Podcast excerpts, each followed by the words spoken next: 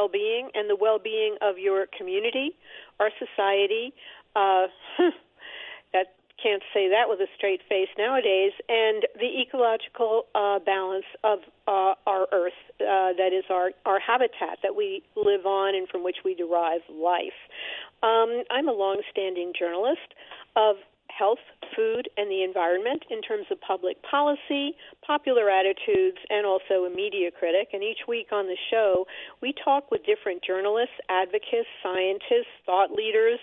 Um, you know, activists of all stripes, filmmakers, poets, a whole host of people, which eat, you know, all of whom focus on different aspects of our interconnected world.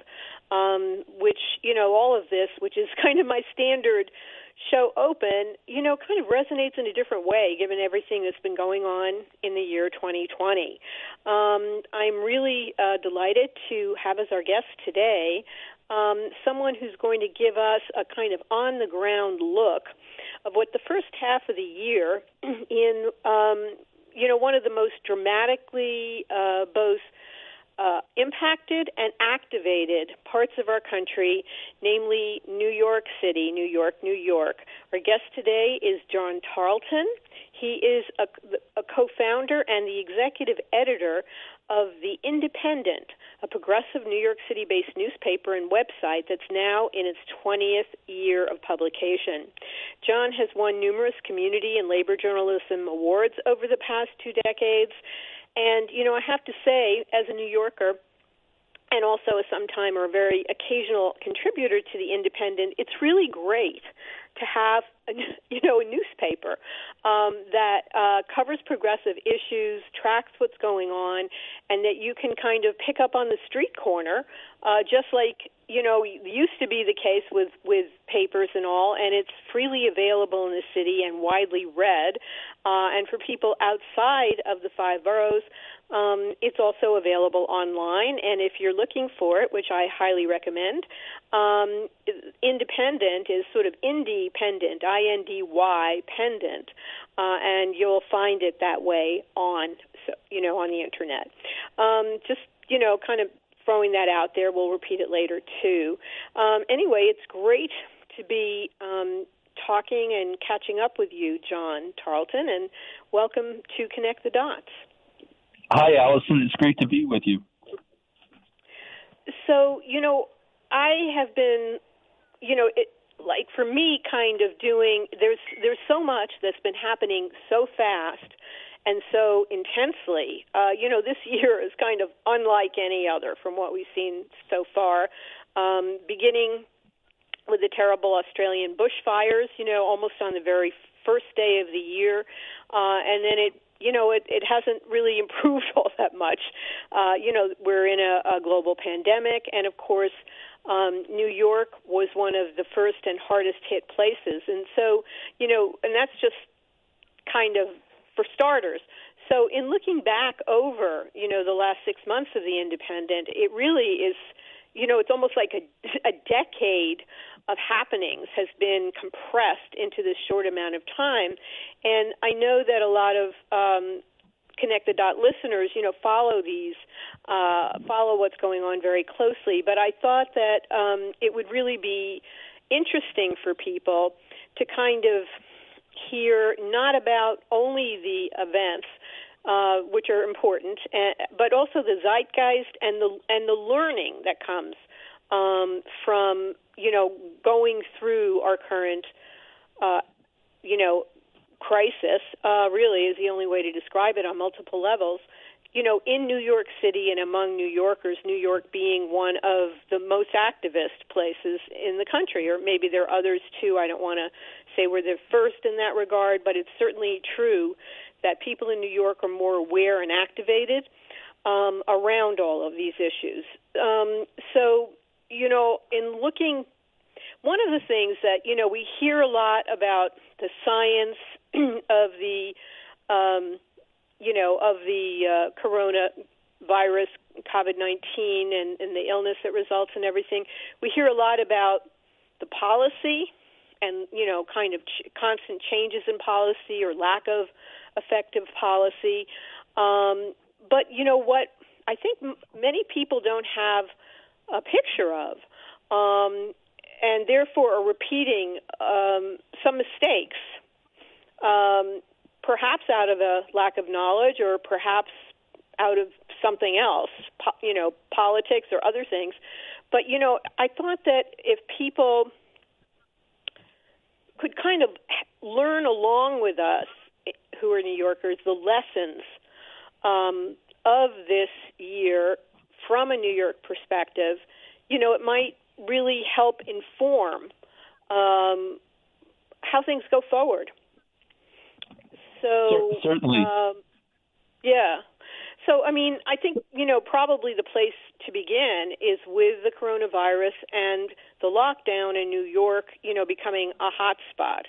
Um, right. What do you, you know, so I'd love to hear your thoughts about that and, and what what the learnings from that experience and the takeaways from that, how they have shaped and changed New Yorkers and how they really can inform what we're dealing with here. Right. Uh, so certainly, certainly, the coronavirus, uh, COVID nineteen, is has been the, the the big story of 2020 here in New York. Certainly not the only story. Uh, you know, as we've seen with the George Floyd protests and some of our recent political primaries, which maybe we can talk about a little later. But we will be. Yep. Yeah. Uh, COVID nineteen is. Uh, yeah, has had a, a shattering impact on the city uh, and completely re- rearranged uh, people's lives. Um, so, I mean, I mean, first of all, the the the the way it was handled, it was handled very poorly uh, initially by our political leadership, uh, both at the state and the city level. That uh, um, the the governor of New York, Andrew Cuomo, uh, and our, our mayor Bill De Blasio, both Democrats, were, were very slow to uh, comprehend the magnitude of the crisis that was barreling at them. And for mm-hmm. uh, listeners outside of New York City, uh, the the New York governor has uh, an immense amount of sway over what happens in the city. People tend to think of the city as sort of its own entity, but state politics and a, and a powerful governor also have a lot of sway over what happens in the city.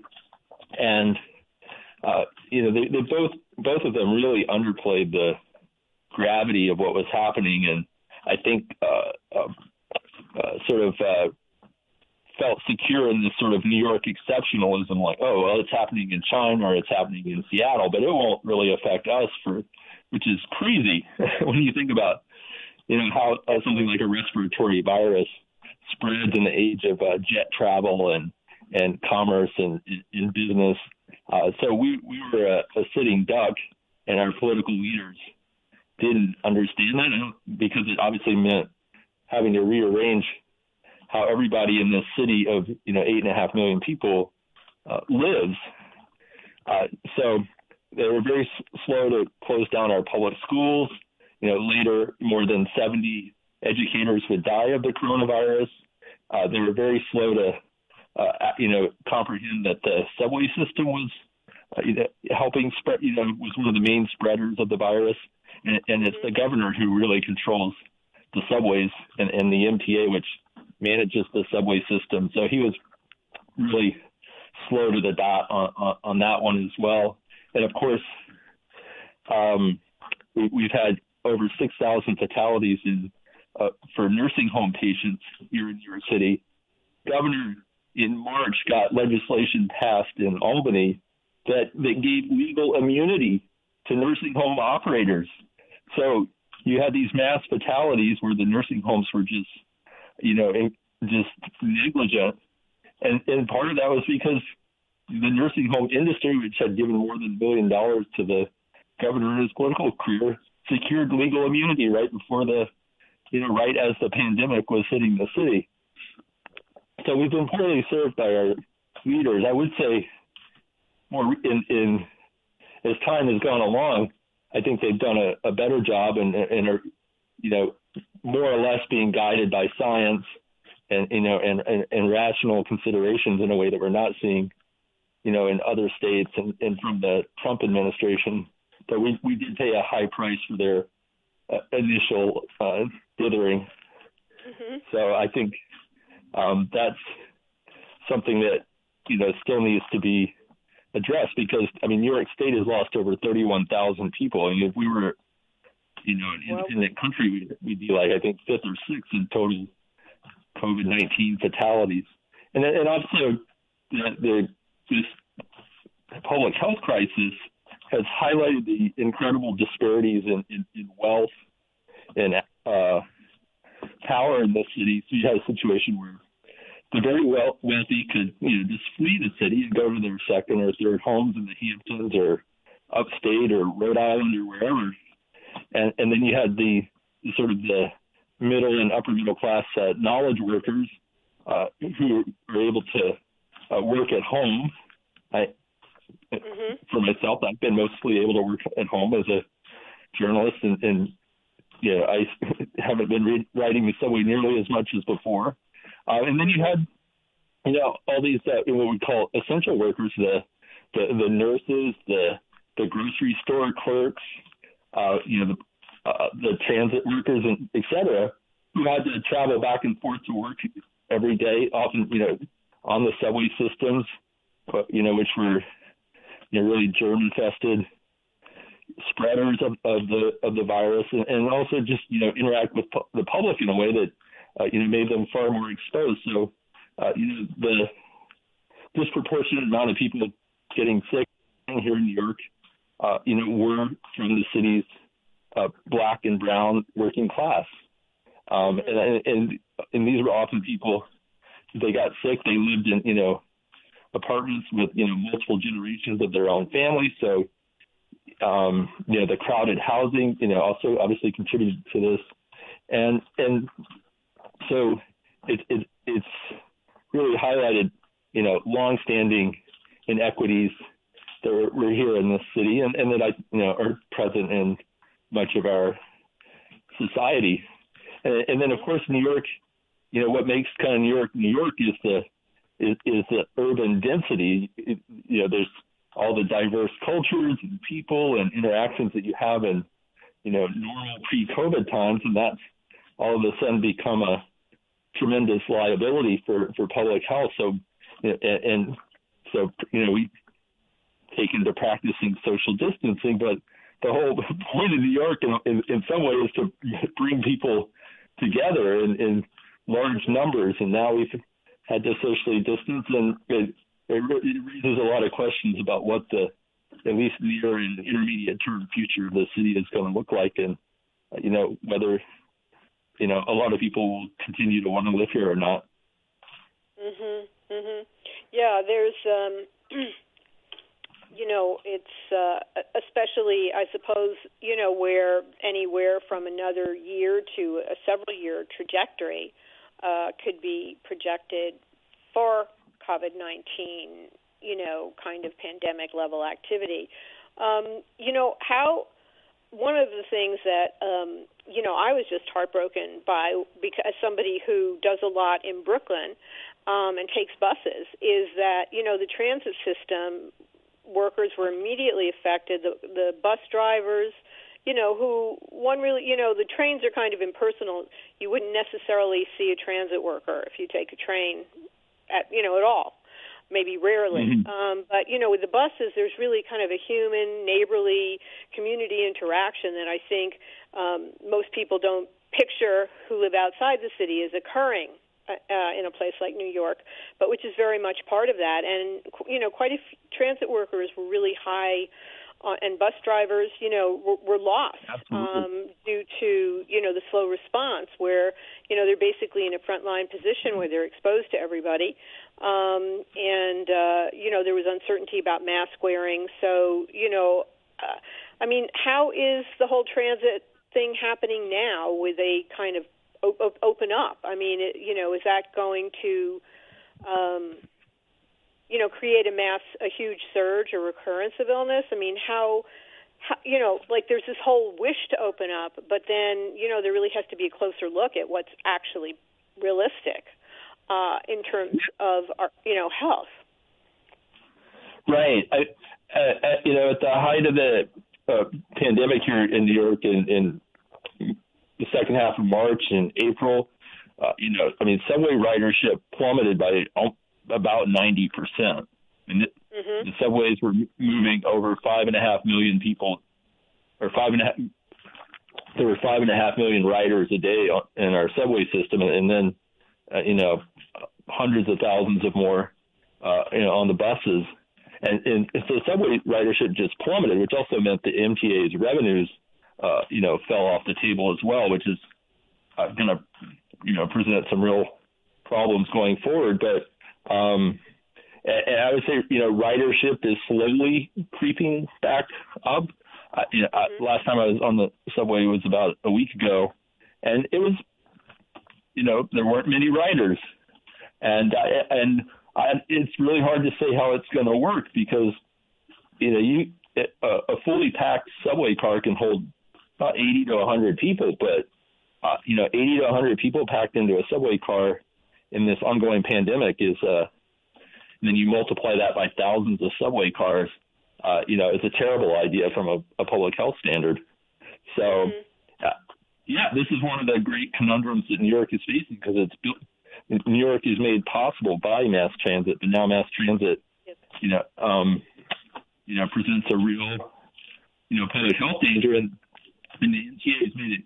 And there's been talk, well, oh, you know, what if, you know, you know, you limit the number of people to a car, but you know, to safely social distance on the subway car, you probably don't want more than 10 or 15, you know, maybe 10, 12, 15 people at most, and not, you know, 80 to 100.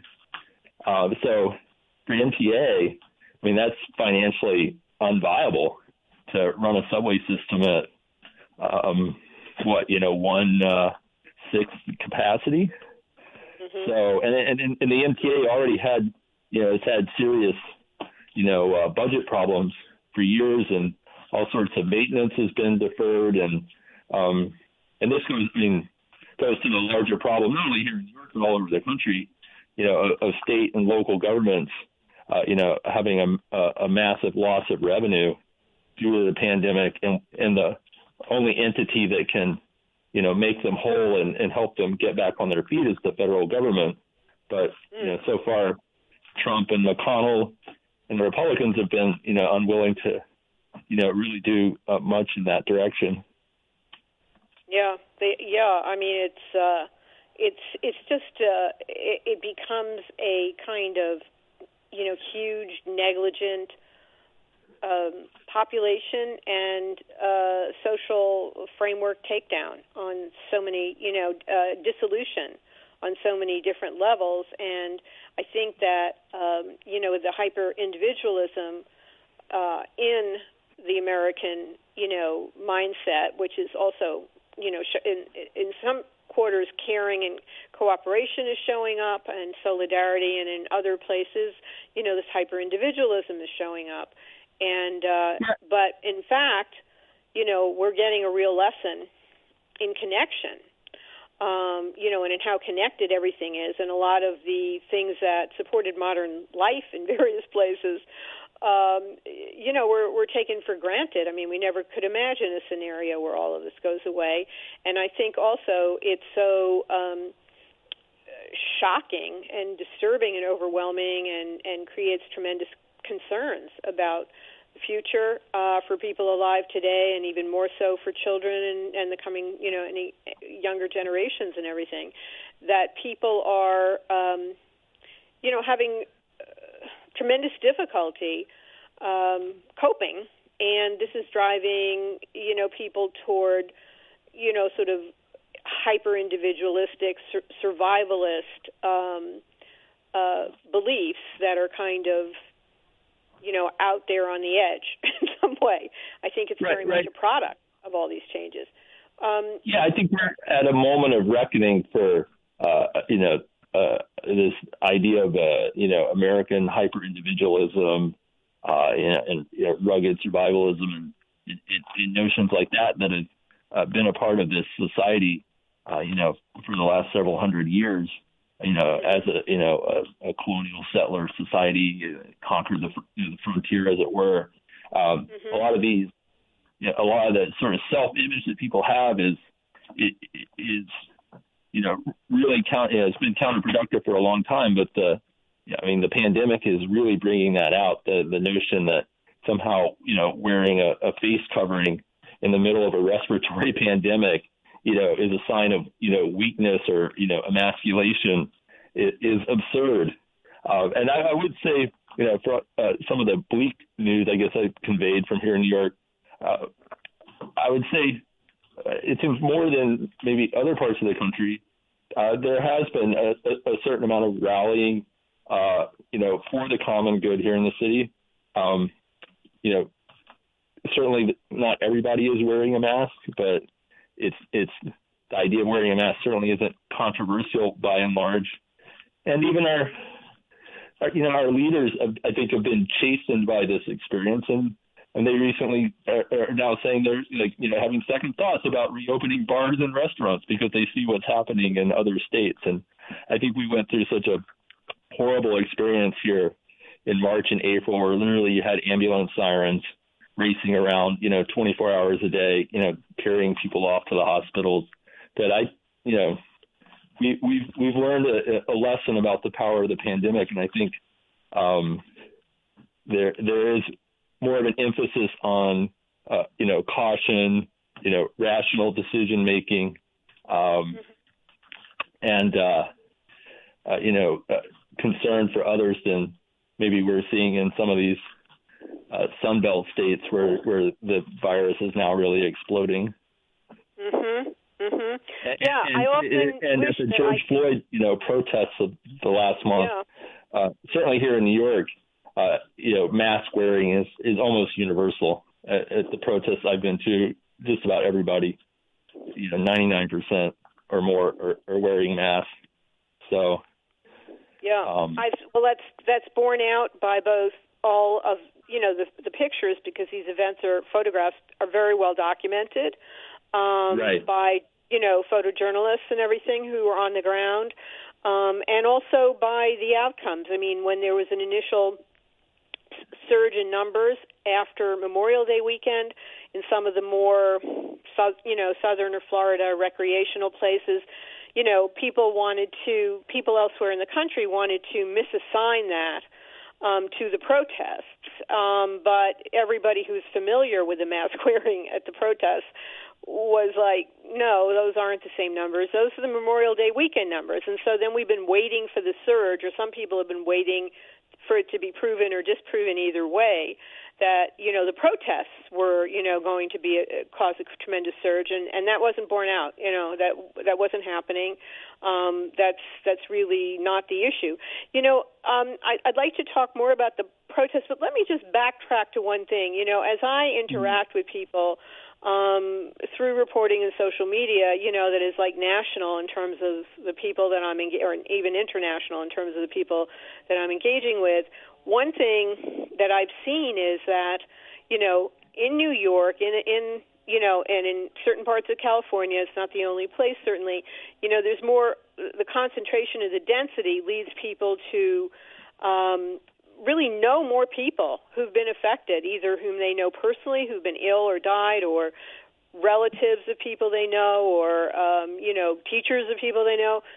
so there's an entirely different perception about the severity of this from people who are in a nexus of people who've been affected versus someone living in a sparser region of the country who then looks at a statistic and compares, you know, that could mean millions of lives, but they compare that to another statistic, and then to them it seems like no big deal. And I think the critical factor is that, you know, one can overly focus on these projections as the science evolves if one doesn't have that direct uh, experience of people that we know and care about becoming ill. Um, so I just wonder if you could speak about that a little bit. Um, because I think a lot of people are really uh, dissociated and just looking at a screen and lacking that experience. Right. I mean, uh, for myself, I, I've had a couple of uh, friends. Uh, one, uh, a, a former uh, writer for the Indypendent. Um, uh, he was 93, uh, and he passed. He was uh, at a nursing home, and, and he died in April, most likely from COVID I mean, things are a little unclear because of the chaos around the nursing homes. And then, and then another friend I know who was a longtime community organizer who was also in her 90s. Um, she passed away um, due to the due to the virus.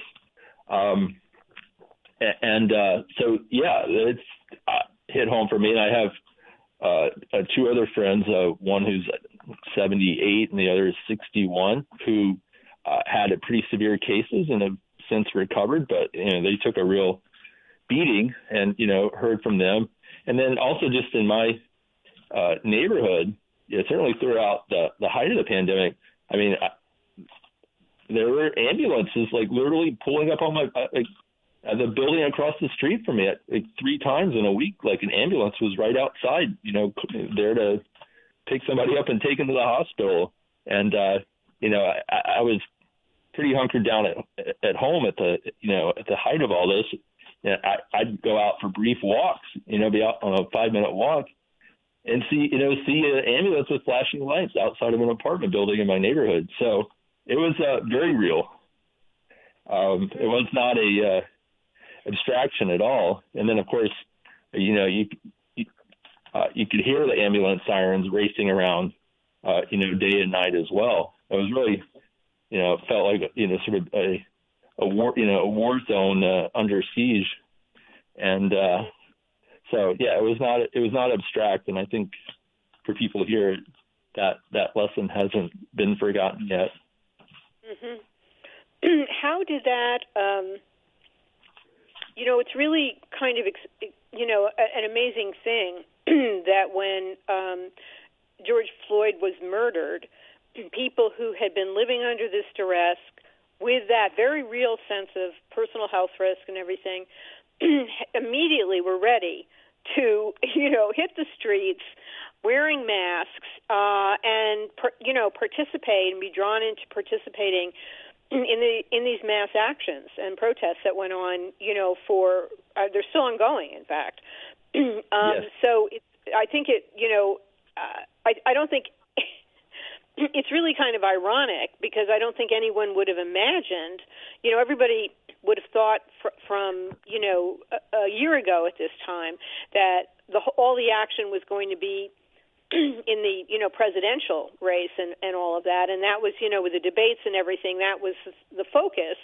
Uh and then you know the timing was so strange because you know there's the uh departure of Bernie Sanders from the race uh, basically people left hanging, you know, the choice of necessity between two, you know, very terrible candidates. Uh, you know, I was saying that, like, sure. I don't even like to think about the presidency because it's almost like a black hole at this point.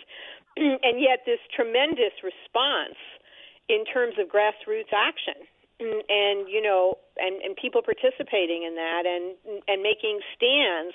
And you know and in the city these and in other cities these these actions have been you know ongoing and growing. Uh you know tell tell our listeners and share with us a little bit about you know what that's like um and to have such a strong activist response. And you know what your sense or, or hopes or beliefs are about like how that may actually change, you know, some of the things that need to shift in our society. Right. Well, you know, uh, I mean, uh, people here in New York, like listeners around around the country, I mean, we've been seeing these, sh- you know, shocking police videos, uh, right. you know, for a number of years now. I mean, here in New York, we had, in particular, we had the Eric Garner case, yeah. uh, the the man who was wrestled to the ground by uh, almost a dozen cops for selling, uh, you know, uh, single cigarettes near the Staten Island ferry, uh, you know, for like a dollar a piece, which was illegal. So he, he was, you know, strangled to death, and, and and there were mass protests in, you know, 2014 here around that, and that event left a very bitter uh, legacy because the the police officer who was filmed choking him to death, uh, Daniel Pantaleo, uh, not only was uh, never uh, charged uh, with any crime, uh, he was able to stay on the police force, uh, receiving full pay for another five years before he was finally uh, fired last year, and only after our mayor came under tremendous sustained pressure. So, um, you know, so there, you know, in in in, in now, you know, coming to 2020, the you know this unbelievably shocking video of, George Floyd's and, and his life being snuffed out and begging for his life and you know begging for his deceased mother to come to his aid. It was all so shocking and unbearable to watch. I, I think for people here in New York and all over the country, and you know certainly and and um, obviously the people in, in Minneapolis were the first to to rise up and you know set a really inspiring example with their uh, their courage and determination, and certainly the, I think on the third night of protests in Minneapolis when they uh, you know t- seized that uh, uh, police precinct station and, and set it on fire. That was uh, yeah I think incredibly inspiring to uh, you know people all over the country and uh, and here in New York as well. And you know there's you know a lot of people here in New York who have a lot of grievances with how the NYPD uh, has conducted itself over the over the years and, and decades. It's really almost a, a paramilitary force. If the NYPD, uh, you know, was a you know was its own army, it would be like the tenth largest army in the world with thirty six thousand. Wow. Yeah, you know, so it's a massive overbearing presence in the city. Uh, you know, it has a long history of uh, of racist, uh, you know, conduct. Uh, it's accountable to almost no one. You know, mayors barely exert any control over it. So, uh, yeah, people were ready to, you know, were ready to roll, and uh, you know, we had, you know, just massive protests, especially, uh, you know, I think May 29th that, that Friday night was when it really kicked off here in New York. And over the next two weeks, this massive protest, and not only large protests, but literally done, you know, dozens of protests sneaking all over the city at the same time, which completely uh, overwhelmed the NYPD. And uh, um, yeah, you know, people here in New York made it clearly had you know had enough of uh, business as usual and, and how the you know the NYPD uh, conducts itself. Um, you know, uh, th- there's uh, you know been a big battle at city council in the past week over trying to defund the police department. That uh, unfortunately the mayor really dug in his heels and uh, at least for now has really you know thwarted that. Um, you know, thwarted that process, but we'll have municipal elections next year, and I, why why why would the mayor do that? I mean, his campaign, he came to office really uh, it, uh, you know, opposing stop and frisk, which is uh, you know, part of the trajectory toward this militarized police that really began under uh, former Mayor Bloomberg and everything.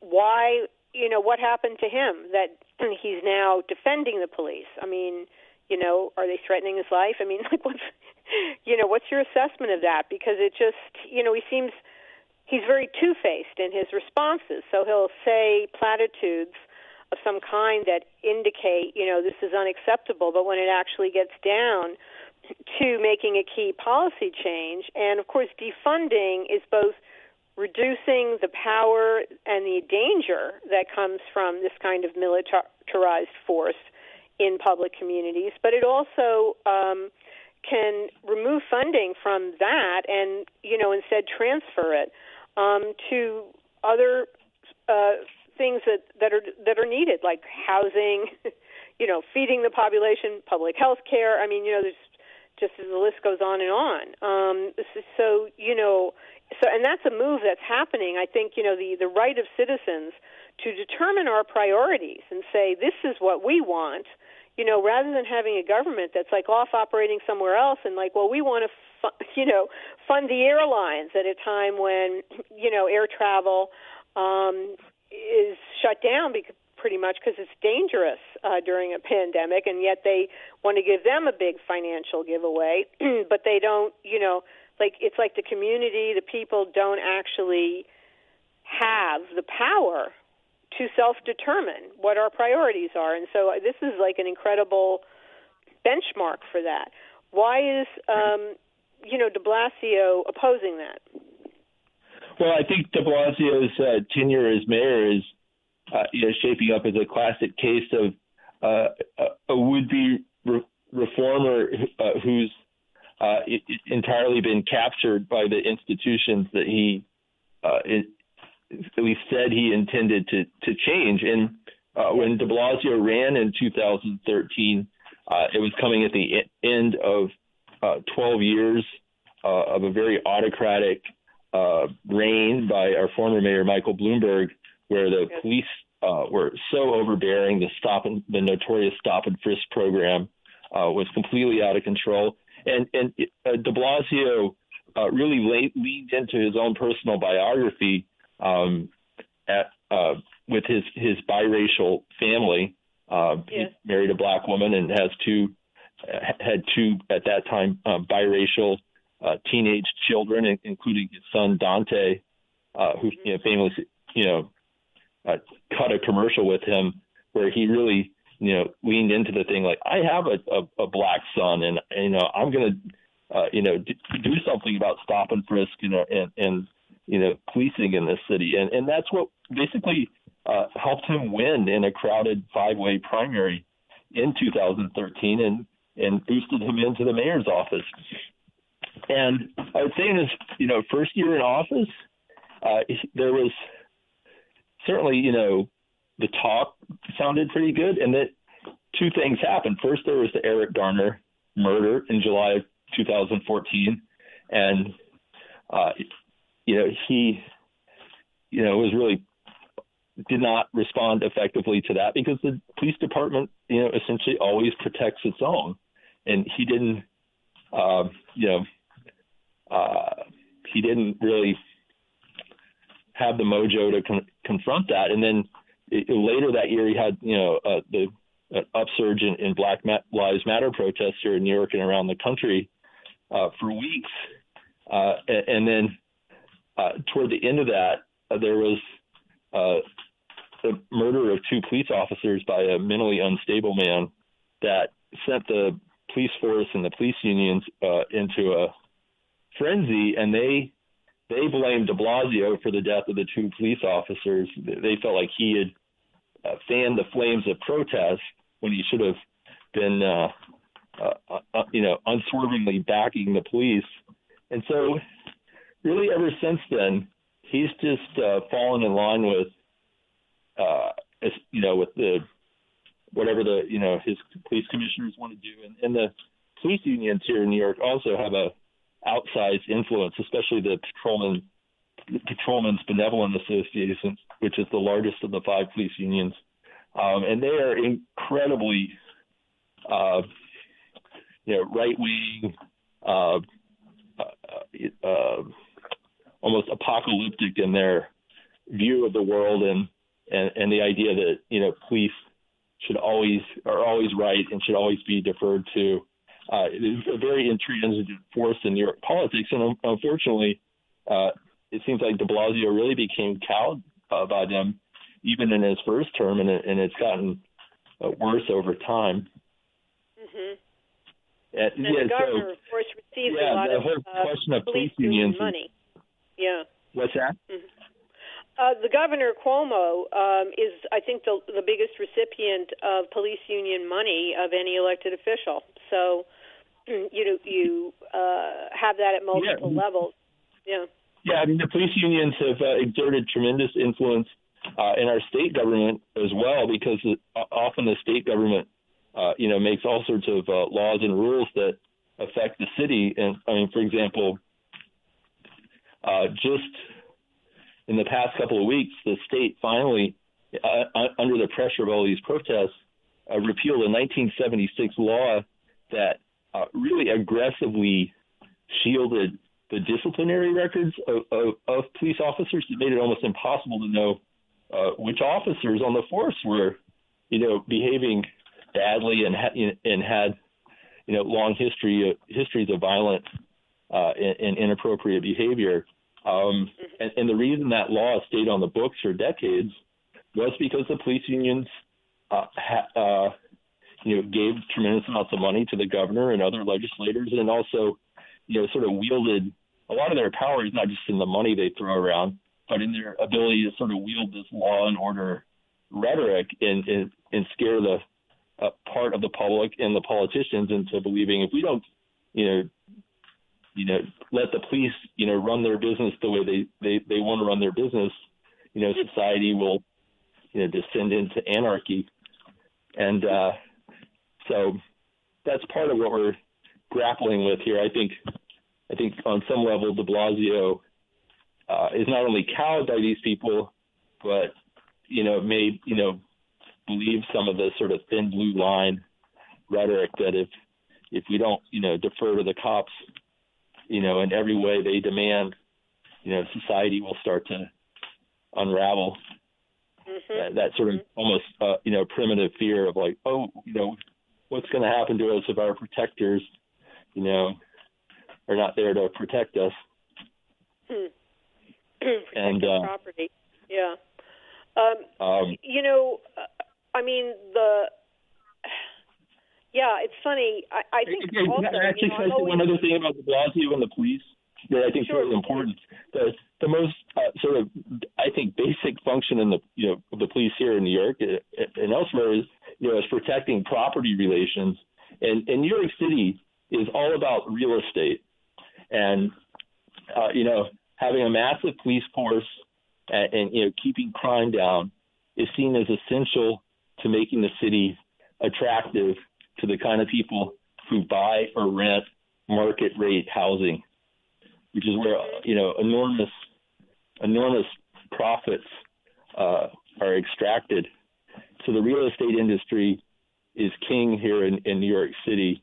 And from the time de Blasio came in, you know, he wanted to keep them happy. And part of keeping them happy was, uh, you know, showing that, you know, the, that while he might try to reform the police department, he wasn't going to fundamentally change the relationship of, of police, you know, as a, as a force for protecting their property interests. Mm-hmm. Yeah, that, that's um, yeah. It, it's kind of like there's a disregard for people and an over evaluation for property. I mean, this is reflecting our, you know, our our money and cap, you know, in capitalism, money and, and profit yeah, is the highest. capitalist society, you know, that we've built over the last 400 years, and that That's we're right. kind of coming to this you know, coming to a certain reckoning with it at this time of multiple crises. You know, a, a crisis. You know, uh, 400 years of racial capitalism have you know brought you know brought about the, you know the racial crisis we're facing. We we face this public health crisis because we've built a health system on profit over care for people. We've you know we've uh, you know, built a fossil fuel economy that you know abuses the earth, and now we're facing a climate crisis. So, yeah, there's we're there's a lot of uh, uh, you know a lot of uh, structures that we've built that are facing uh, moments of uh, reckoning in 2020 and, and probably in the next uh, decade or two ahead. Yeah, and I would add to that that we're facing a mental health crisis too, um, because uh, you sure, know being uh, this is hmm? difficult. Yeah, yeah, I mean the times uh, we're living in are uh, incredible, incredibly uh, straining for people. Yes. I think it's it's it's extremely difficult. There are a few, you know, part of the whole thing of lockdown is it um, takes away both social diversions and social supports, um, and I mean even the opportunity to, you know, go to a bar and drink. Um, you know, although one could always people can always drink at home if they want to, but of course that isn't part of the conviviality. And so, and then people, you know, are therefore more prone uh, to look for authoritarian solutions and, you know, leaders they can, you know, uh, have a fantastic belief in and everything, and, and that's kind of also extremely in short supply to the point where people are then imagining that people have these qualities or characteristics um, because it's just you know the level of endangerment from multiple directions is kind of a bit too much. Um, it's a lot too much. Yeah, I but I, I would also say that this moment of social lockdown and, and, and as well as mass unemployment is part of what I think helped fuel the scale um, of the George Floyd protests. I mean, people had yes. been pinned up for so long, and you know, acutely a sense a sense the injustice of our society, and that that police officer's neck on the knee of George Floyd was not only a brutal crime against that particular man, and you know, reflected mm-hmm. the history of brutality uh, toward uh, blacks in America, but you know, in a lot of ways symbolize the whole the way the whole system is set up, even uh, um, for for you know non-African Americans in this in this country. So yeah, the, the, people not having these diversions or distractions, I think, um, yeah, also made it possible for them to you know protest in mass and, and you know show up day after day for for weeks. That would not mm-hmm. have, I think, happened under ordinary uh, circumstances. That's that's very that's really true. Um, you know, shifting then a little bit. I mean, so that's kind of an upside, and then you get some potential for shifting some of you know these infrastructures uh, that are so destructive and in you know and bringing us into decline in so many different ways, and and if not extinction, in fact. And one can't even say if not, because it's trending there. But um, you know, so I mean that brings us to the primaries. Um, you know, we don't know if we'll actually pull off having any kind of election or how much that might be manipulated. But right now and in the last month, New York had its primary. It originally wasn't supposed to have a primary because they basically just decided to get rid of it. Um, but that was challenged uh, and in in court, and and the people won, and there was a primary. And the Indypendent, um, your paper, you know, really did a lot of coverage of the different candidates. So you know, I I'd love to hear um, some of your kind of takes on you know who won and who lost you know and and uh, the opportunities missed of some of the people who you know didn't uh, you know w- win their primary and you know won't be proceeding at this stage. And some of the people who will um, both from obviously the most well known uh, politician in the country, one of the most well known and popular uh, progressive politicians in the country, on to other new names who are, you know, now going to be heading into uh, Congress and, uh, you know, um, uh, state uh, assembly and, and, you know, in other places. Uh, if you could just kind of give us a few of your highlight um, you know, kind of takes on that. And for people who want to learn more, the Indypendent, I N D Y P E N D E N T, because we're talking to the editor, John Tarleton, today, and that paper is both a local paper in New York as well as available online. And you did really terrific and ongoing coverage of these amazing upcoming young candidates. So, you know, who would you, you like to highlight in a, in a kind of sort of good news, bad news on that? Right. Our, our, our primaries were originally scheduled for April 23rd, and mm-hmm. and were uh, you know pushed back due to the pandemic, and were held on. Uh, I'm sorry, they were originally scheduled for April 28th, and were moved back to uh, June 23rd.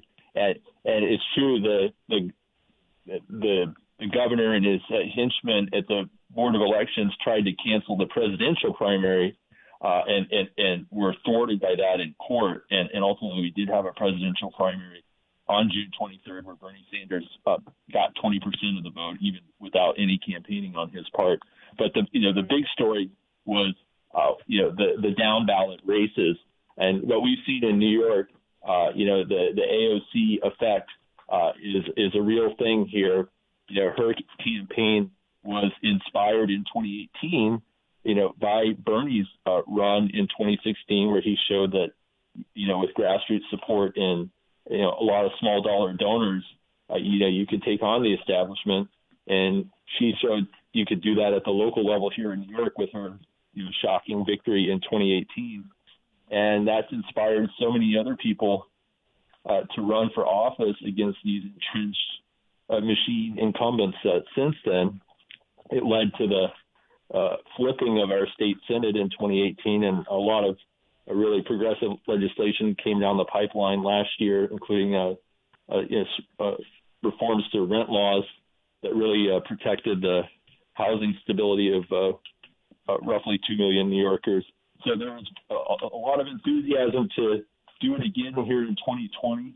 The pandemic, you know, definitely threw a wrench into people's plans because these insurgent campaigns have all really relied on being able to do door-to-door canvassing and mobilize hundreds of volunteers to, you know, flood a district and, and talk to to voters in, in a way that these, uh, you know, uh, lackluster incumbents just don't have that uh, enthusiasm around their candidacies. So these camp, a lot of these insurgent campaigns had to retool themselves after March, and and know, lean a lot more into phone banking and into doing what you know they call mutual aid and, and literally take you know uh, helping bring relief supplies uh, to their constituents in their districts and, and, do that as a form of of outreach and uh, and so there were there were more victories here in, uh, in, in some of the down ballot races. Uh, the Democratic Socialists of America ran a, a five candidate slate for the candidates who are running for the state legislature. Uh, at, at, this point, uh, probably the most notable winner was a, a, public school teacher and one of the leaders of, of the local uh, New York uh, DSA chapter. His name's Jabari Brisport. And, and mm-hmm. we, we featured Jabari's campaign. Uh, he's been a really charismatic leader in the in the DSA. Uh, he's um, uh, African American, and um, he'll be the first uh, out LGBT uh, state senator of color in New York uh, history, and uh, he, I would say, has a very promising future in politics. He's, uh, you know, outstanding uh, public speaker, and thinks really, you know, is really articulate and on the ball on on so many things. And he, uh, you know, went up against a machine candidate in Central Brooklyn, and and and uh, you know, won by double digits and, and really mobilized an incredible amount of uh, community support around his campaign. So I think people will be hearing more about Jabari in the in the coming years.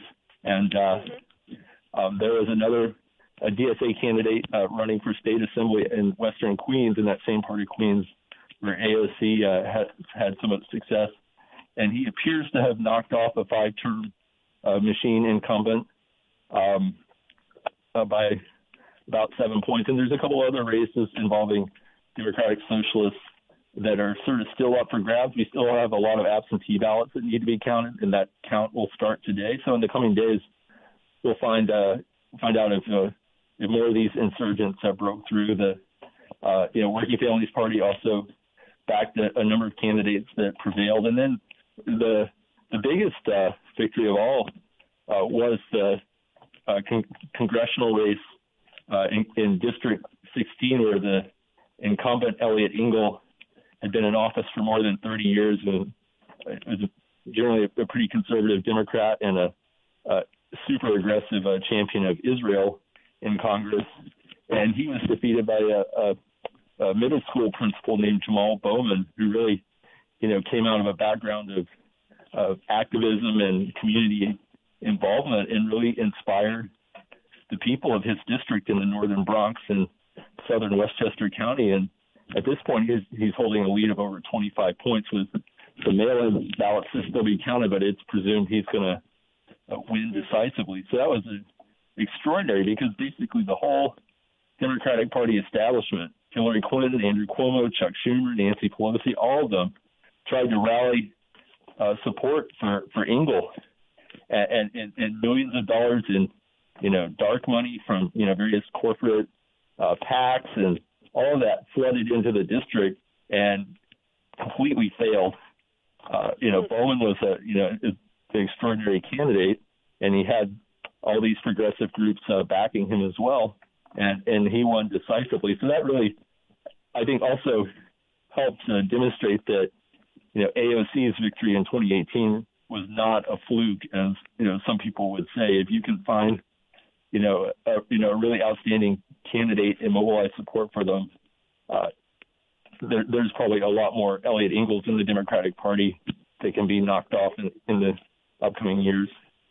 Yes, um, definitely. I mean, uh, move on all those kingpins uh, to the inertia that we've had at the national level in prevailing over, you know, the uh, Republican takedown of everything. And you know, you can call yourself the opposition, but if you know it's I can't, I can't, and I can't do this. You know, we need to sort of send in uh, fresh troops uh, who are not beholden uh, to corporations in the same way. We've we've come to the end of our time here, actually, on, on Connect. Yeah, that was that, that We're sort of down to our last couple of minutes here.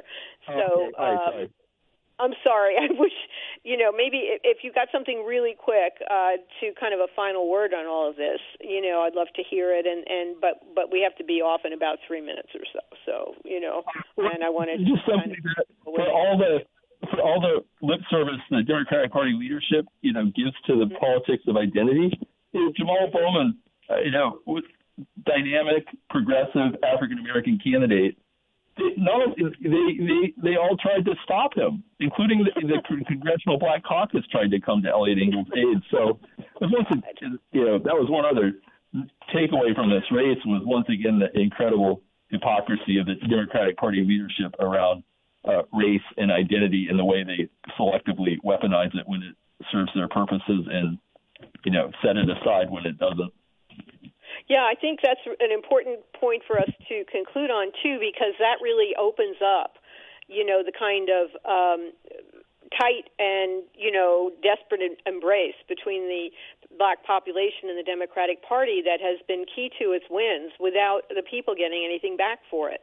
Um, so you know th- this whole uh, everything that's happened really has opened that up a great deal, and I think it can only be helpful. Thank you so much for being with us today on Connect the Dots, John Tarleton, um, co-founder and executive editor of The Indypendent. Which uh, listeners, if you're in New York, you can find it at newsstands in your neighborhood. Actually, at little kiosky things where it's given away freely, uh, and you can also search for it anywhere because a lot of the coverage is relevant to everything that we progressives are about. Uh, and you can look online at indypendent.com um, for current articles. Is, is it is it .com or is it .org? Did I get that wrong? It's not org. It's .dot .org. Okay, it's .dot .org. Sorry about that. Indypendent Indypendent.org. Um, I should know that. Um, thank you so much for being with us on the show today. It's been great talking. It's my pleasure, Alison. Thank you for having me. Yeah. And thank you, listeners, for being with us for today's Connect the Dots. I'm Alison Rose Levy. We'll be back next Wednesday at 10 a.m. Eastern Time on the Progressive Radio Network. Be well, be safe, keep marching forward in company with all our relations.